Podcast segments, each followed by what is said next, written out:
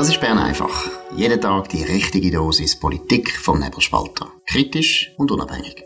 Der Podcast wird gesponsert von Swiss Life, ihrer Partnerin für ein selbstbestimmtes Leben. Das ist die Ausgabe vom 17. August 2023. Dominik Feusi und Markus Somm. Ja, Dominik, du hast eine fantastische Geschichte heute gebracht im Nebelspalter, ersten Teil. Es geht um die Machenschaften, muss man schon sagen, die Machenschaften von einem NGO. Public Eye heisst der. Das ist früher die Erklärung von Bern gewesen, ein schönerer Name. Dominik, um was geht's? Ja, es sind, ich habe mich durch 600 äh, Seiten Mailverkehr zwischen Public Eye und dem Bundesamt für Justiz äh, gekämpft, noch in, in ungeordneter Reihenfolge. Ich habe es online gestellt, also müssen in sieben Teile online stellen, damit es äh, nicht zu große Datenpakete sind. In diesen 600 Seiten sieht man, wie der, insbesondere der Cheflobbyist von Public Eye Einfluss genommen hat auf das Bundesamt für Justiz. Und es ist ein klassischer Fall von Lobbying. Ähm, ich bin ja selber neun Jahre Lobbyist gewesen. Man tut Insider-Informationen geben und so einerseits Vertrauen schaffen schaffen, aber auch jemandem etwas geben, was er sonst eben nicht hat. Und so machst du Leute abhängig von dir und, und bildest eine Basis, wo dann eben kannst Sachen zurückspielen. Und das ist dann auch passiert.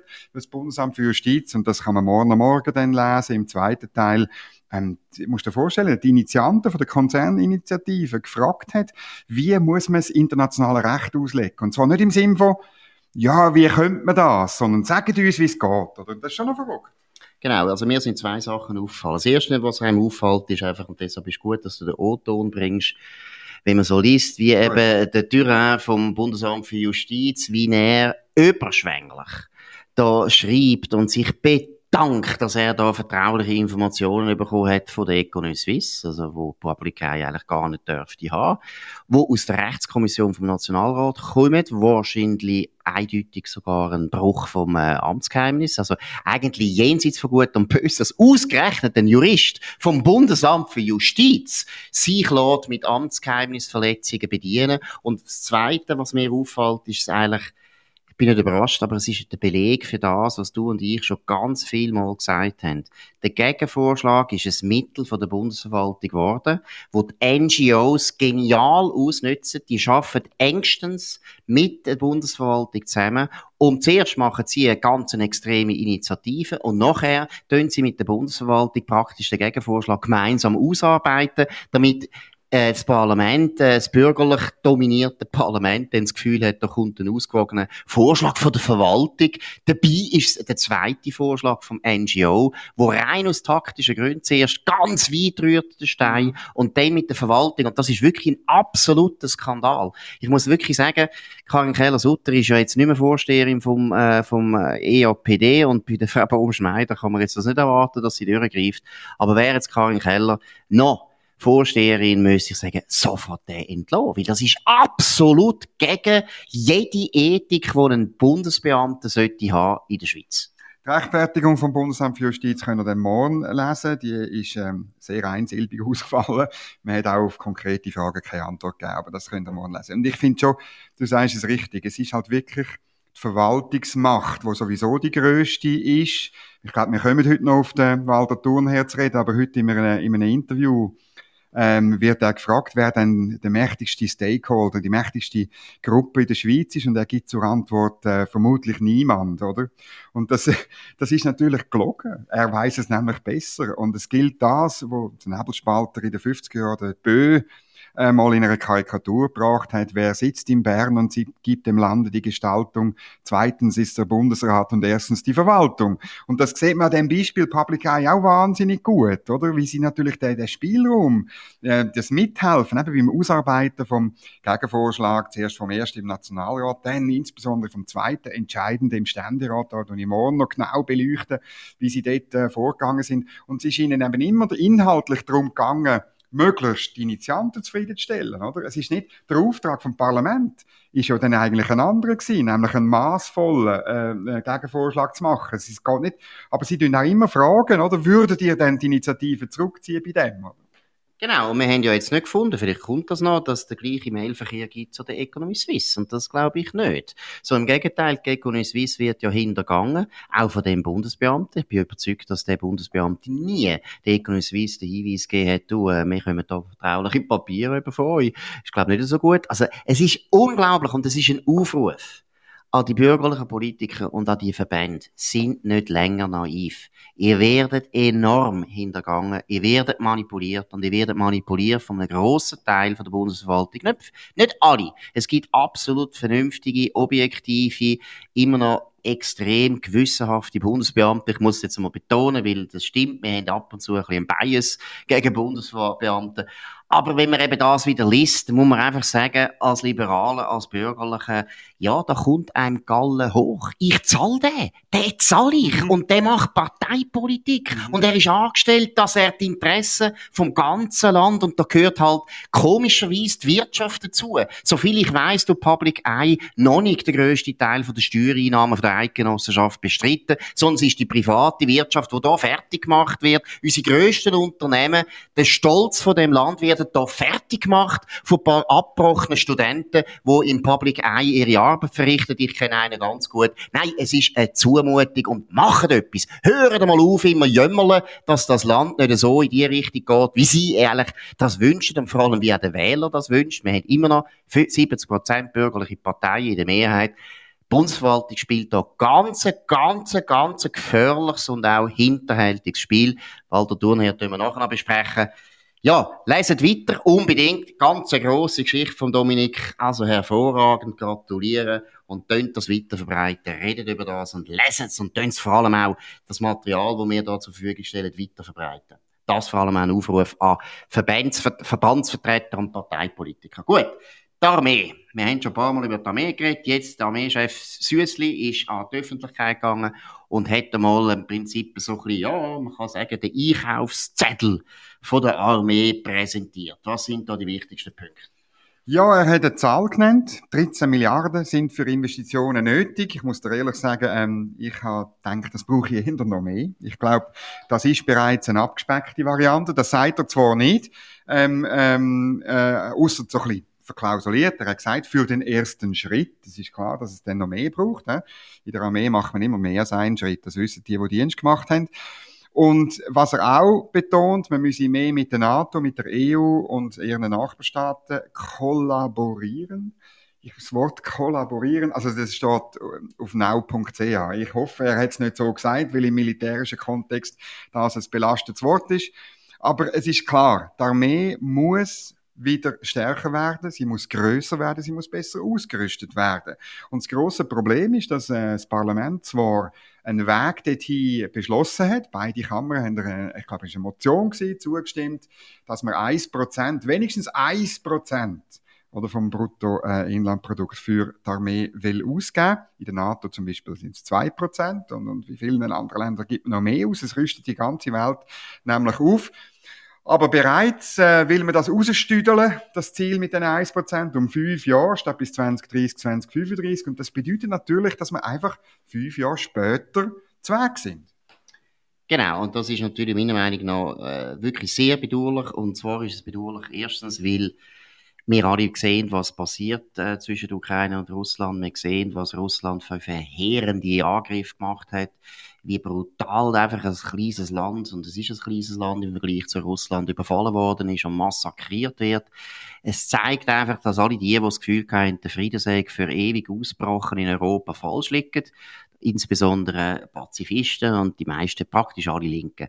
Und in dieser Situation sollte ja eigentlich der bürgerliche Konsens, wo ja da ist, wirklich heben dass man wirklich jetzt ganz schnell aufrüstet und das Geld spricht und so weiter. Und da auch eine Kritik ein bisschen an, da haben wir ja schon ein paar Mal formuliert, an die Viola Amherd. Ich finde, sie kümmern sich nicht um da, was wirklich Prioritäten sollten sein. Sie kümmern sich um Olympia neuerdings. Sie kümmern sich um internationale Zusammenarbeit, wo sie müsste wissen, das ist extrem schwierig, das zu verwirklichen. Die Mehrheitsverhältnisse sind dort ganz knapp. Im Gegenteil, im Gegensatz zu der Aufrüstung, wo eigentlich mehr sichere Mehrheit hätten von FDP, Mitte und SVP. Und sie kümmern sich auch, was da mehr betrifft, viel mehr über, um Frauenförderung und Umweltschutz, als dass sie eben wirklich jetzt das Aufrüstungsprogramm an erster Stelle vertreten. Sie ist ja populär, sie ist ja die, nach Umfragen, die populärste Bundesrätin. Das sollte sie, das Kapital, sollte sie jetzt nur für neue Waffen, mehr Waffen, bessere Waffen, modernere Waffen, teurere Waffen einsetzen und nicht für Olympia zum Beispiel, was ich einen absoluten Unsinn finde. Ja, dem ist nicht viel äh, hinzuzufügen. Die wichtigste Aufgabe von einer VBS-Chefin ist V. Punkt. genau, und das sollte man sowieso streichen, sind wir immer dafür gewesen. Und man sollte das ist der Ogi das EMD, genau, man sollte das EMD wieder auf, genau. auf, auf, auf äh, leben lassen. Das wäre viel besser. EMD ist ganz ein guter Ausdruck gewesen. Gut, Militär ist nämlich auch so typisch Schweizer. Militärdepartement, eidgenössisches Militärdepartement hat ja fast, fast nichts Schweizerisches gegeben als der Name. Ein wunderbarer Name, ein riesiger Name. Wir alle haben, oder, man muss nämlich wirklich mal sagen, warum das historisch ja gross ist. Alle anderen Nachbarländer haben das Kriegsministerium gehabt und wir sind die einzigen gewesen, die das auch zivil benannt haben. Eidgenössisches Militärdepartement hat schon gezeigt, was für eine friedensliebende Truppe wir immer gehabt haben. Gut, wir gehen jetzt zum Walter Thurnherr, wo da Lügen ist vielleicht ein bisschen hart, schwindelt. Er ist ein raffinierter Schwindler, wo da sagt, niemand hat Macht und dabei hat gerade der Walter Thurnherr eigentlich ziemlich viel Macht gehabt, vor allem als Generalsekretär. Ich würde sagen, ich weiß nicht, wie du siehst, die Bilanz als Bundeskanzler ist ein bisschen durchzogen. Die Bundeskanzlei hat er meiner Meinung nach noch nicht im Griff gehabt, die ist einfach gewachsen und zwar nach links. Im Bundesrat hat er wahrscheinlich Einfluss gehabt, man weiß es nicht so recht. Ich weiss nicht, wie du die Bilanz würdest ziehen. Ja, eben äh, ich finde halt, die Aufgabe vom Bundeskanzler ist, äh, Dienstleister zu sein für den Bundesrat. Das ist er gewesen. Es hat immer Gerüchte gegeben, dass er ein bisschen mehr ist als das. Also zum Beispiel bei der Frage über das Rahmenabkommen und überhaupt bei der EU-Politik weil dort gewisse ähm, Bundesräte äh, jeweils ein bisschen derart verwirrt gewesen sind, dass sie irgendwie fast schon bittend den, den Walter Thurnherr gefragt haben, ja, wie ist denn das genau mit der Unionsbürgerrichtlinien und so, du bist doch auch mal Diplomat und so. So, so Szenen muss es offenbar gegeben haben, ist eigentlich nicht richtig. Äh, Bundesräte sollen inhaltliche Fragen eigentlich nicht dem Bundeskanzler stellen, auch wenn sie dem vertrauen, okay, Gut, ich glaube wirklich von der Bilanz her, ähm, er hat Service, äh, den Dienstleistungscharakter gemacht, aber alles rundum, wir haben es gestern schon ein bisschen besprochen, ähm, äh, die Bundeskanzlei ist ein bisschen zum Staat im Staat geworden, auch der Umgang mit uns Journalisten, ähm, müssen das nicht wieder ausführen, nicht gut. Dort hat er sicher, also das Bremsen von dem Moloch, das ist nicht das, was er sich als Palmaris kann, äh, an, an Frisur stecken an Hut stecken oder an Frisur genau. stecken. Ich weiß gar nicht, was man mit dem Palmares alles kann machen kann. das ist eine von diesen doofen Wendungen, wo wir alle gar nicht mehr wissen, was es eigentlich heisst. Wir tun es nachher nachschlagen. Ich weiß es nämlich auch nicht. Gut, aber ist ja gleich. Was wir aber wirklich noch schnell kurz diskutieren ist so ein bisschen Gerüchteküche. Äh, das ist noch interessant. Was jetzt ein bisschen umgeboten wird, ist zum Beispiel die Vermutung, dass eben die Mitte wieder ganz einen raffinierten Schlachtplan entworfen hat. Und zwar ist die Idee, dass eben die Mitte jetzt wie freiwillig mal der Bundeskanzler geräumt hat, um, falls die Wahlen so rauskommen, wie der Gerhard Pfister sich das wünscht, dass nämlich die Mitte die FDP ganz nah kann bedrängen, wenn nicht sogar überholen, dass dann die Mitte könnte sagen, tra, wir haben einen Trostpreis für euch, wir brauchen den zweiten Sitz Bundesrat, aber wir geben euch den Bundeskanzlersitz als Trostpreis. Wie sonst könnten ja die Grünen den auch beanspruchen und so weiter. Das sind durchaus Planspiele, die nicht ganz äh, völlig unrealistisch sind. Was meinst du, Dominik? Ja, ich finde sie völlig unrealistisch und zwar ganz einfach, weil niemand von der FDP zurücktritt. Also wenn es eine Lücke gibt, Idee, dann könnte man ja noch. Aber schon, auch dann wäre es sehr abenteuerlich. Aber die Tatsache, dass Ignazio Cassis und Karin Keller-Sutter nicht zur Verfügung stehen, respektive wieder antreten für die nächste Legislatur, da finde ich, das, ist, das sind Planspiele, die sicher in den Köpfen von Mittenleuten ähm, und auch vom Obertaktiker ähm, Gerhard Pfister sicher irgendwie gemacht werden, wenn irgendwo über Oberäger in die Sonne untergeht und irgendwie oder, oder so und, und äh, die Leuchte auf der Rigi angeht, dann fühlt er sich zu höheren berufen, als in Oberägeri möglich ist, das ist klar. Genau, und ich glaube, so viel ich weiss, in Oberägeri, da weißt du viel besser. Die Höhlgrotten sind ja nicht dort, Nein, die sind im Mutital. Also Markus... Nein, wie heissen denn die Hurenhöhlen bei Bar? Ja, das, die, die gibt's Höhlen. Da gibt's Höhlen, oder? Die, die sind man als Schweizer nicht, man geht ins Muttertal. Nein, nein. Nein, nein, nein, aber der Gerhard Pfister soll jetzt mal in die Höhle. Da hat er vielleicht mehr Zum durch. mehr durch, mehr durch Glück. Ja, genau, da trifft er alle grünen Kollegen. Nein, aber was sicher stimmt, Der Walter Thurner ist auch ein ziemlich schlauer Taktiker und vor allem ist er ein Parteipolitiker, ist er immer geblieben. Er ist ein absolut, und ich rede, es jetzt mit dem alten Wort, er ist wirklich ein überzeugter CVPler und hat viel an die Partei gedacht. Von dem her, könnte das noch sein, aber du hast meiner Meinung nach wirklich recht. Eine Abwahl ist so eine absolute Rosskur in der Schweiz. Das gibt's wirklich nur in der Blo beim Blocher oder eben bei der Ruth Metzler, wenn der Blocher gewählt wird. Das ist so selten. Also von dem her glaube ich auch, die Planspiele sind nicht, äh, nicht sehr plausibel. Gut, noch zum letzten Thema. Wir haben es gestern auch schon angezogen. E-Voting. Dominik, was gibt's Neues? Ja, also ausgerechnet, das ist eine lustige Koinzidenz. Man könnte da irgendwelche feinstoffliche, äh, spirituelle Sachen daraus lesen. Aber es ist Realität. Es gibt eine freiheitliche Bewegung, die eine Volksinitiative gegen das E-Voting machen. Das tun wir voll unterstützen. Ich habe zwar keine Ahnung, wer die freiheitliche Bewegung Schweiz ist. Ich habe immer gemeint, das sind wir, Markus Nebelspalter, ist die freiheitliche Bewegung der Schweiz. Ich finde es gut. Ähm, es, ähm, das, das unterstützen. Abstimmungen sind sowieso immer gut und warum E-Voting nicht gut ist, das haben wir, glaube ich, gestern gesagt.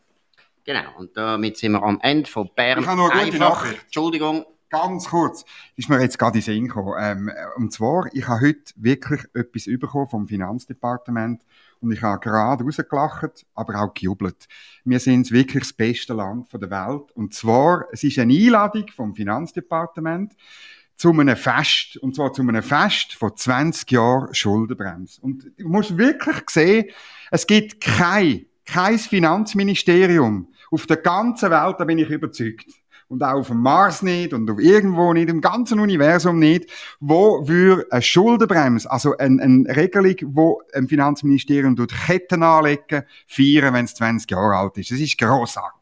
Ja, da muss ich sagen, das ist grandios, da hast völlig recht. Erstens haben die meisten Finanzministerium, Ministerien auf dieser Welt eben gar keine Schuldenbremse, das ist mal das Erste. Und ja. die, die es haben, ja. jeden Tag fluchen und, und schauen, dass ja nie ein Fest gibt von dem Seich. Nein, das ist klar, das ist wirklich sehr gut und wir würden, ich, ja, ich finde auch, hoffentlich ist es öffentlich, dass die ganze Bevölkerung kann kommen, gehen alle, weil die Schuldenbremse, die haben wir auch mit einer unglaublich starken Mehrheit, glaube, über 70 Prozent. Ja angenommen. Ich meine, das ist ganz eindrücklich. Das zeigt eigentlich, was die normalen Bürger wollen in dem Land. Sie wollen nicht einen Staat, der immer größer wird, obwohl Beamte und Politiker einfach das Gegenteil machen. Gut, das ist Bern einfach gewesen. An dem 17. August 2023. Dominik Feusi und Markus Somm auf nebelspalter.ch. Ihr könnt uns abonnieren auf nebelspalter.ch, Spotify, Apple Podcast und so weiter. Würde uns sehr freuen, könnt von uns reden, könnt uns weiterempfehlen, machen uns bekannt und könnt uns vor allem auch hoch bewerten. Das nützt uns, das freut uns. Ja, wir hören uns wieder morgen zur gleichen Zeit auf dem gleichen Kanal. Bis dann, eine gute Zeit. Das war Bern einfach, gesponsert von Swiss Life, ihrer Partnerin für ein selbstbestimmtes Leben.